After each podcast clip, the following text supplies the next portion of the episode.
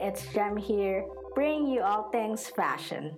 For store owners or independent businesses and even small businesses, it's really an added hardship, especially during a pandemic, that they have experienced destruction of property and theft. Think about how a lot of independent shop owners and small businesses have fought hard to stay afloat during this pandemic, and they have been struggling real hard too. I know that looting was being done for a cause, but let's try not to stray away from the protest centered on getting justice for George Floyd and the BLM movement. But I hope we can all agree to stop looting or help stop it, and instead focus on getting police accountability. Let's channel our frustration and hatred in protesting in a better way.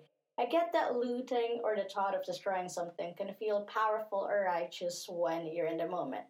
Don't you think it just adds insult to injury for a lot of people who are already suffering, not just store owners or small businesses or independent shop owners, but everyone who has been struggling and who have died or gotten hurt because of all that's been happening?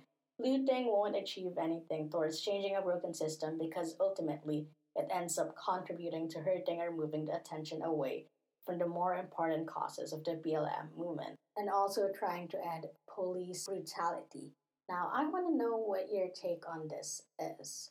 What do you think about looting and what do you think is a better solution?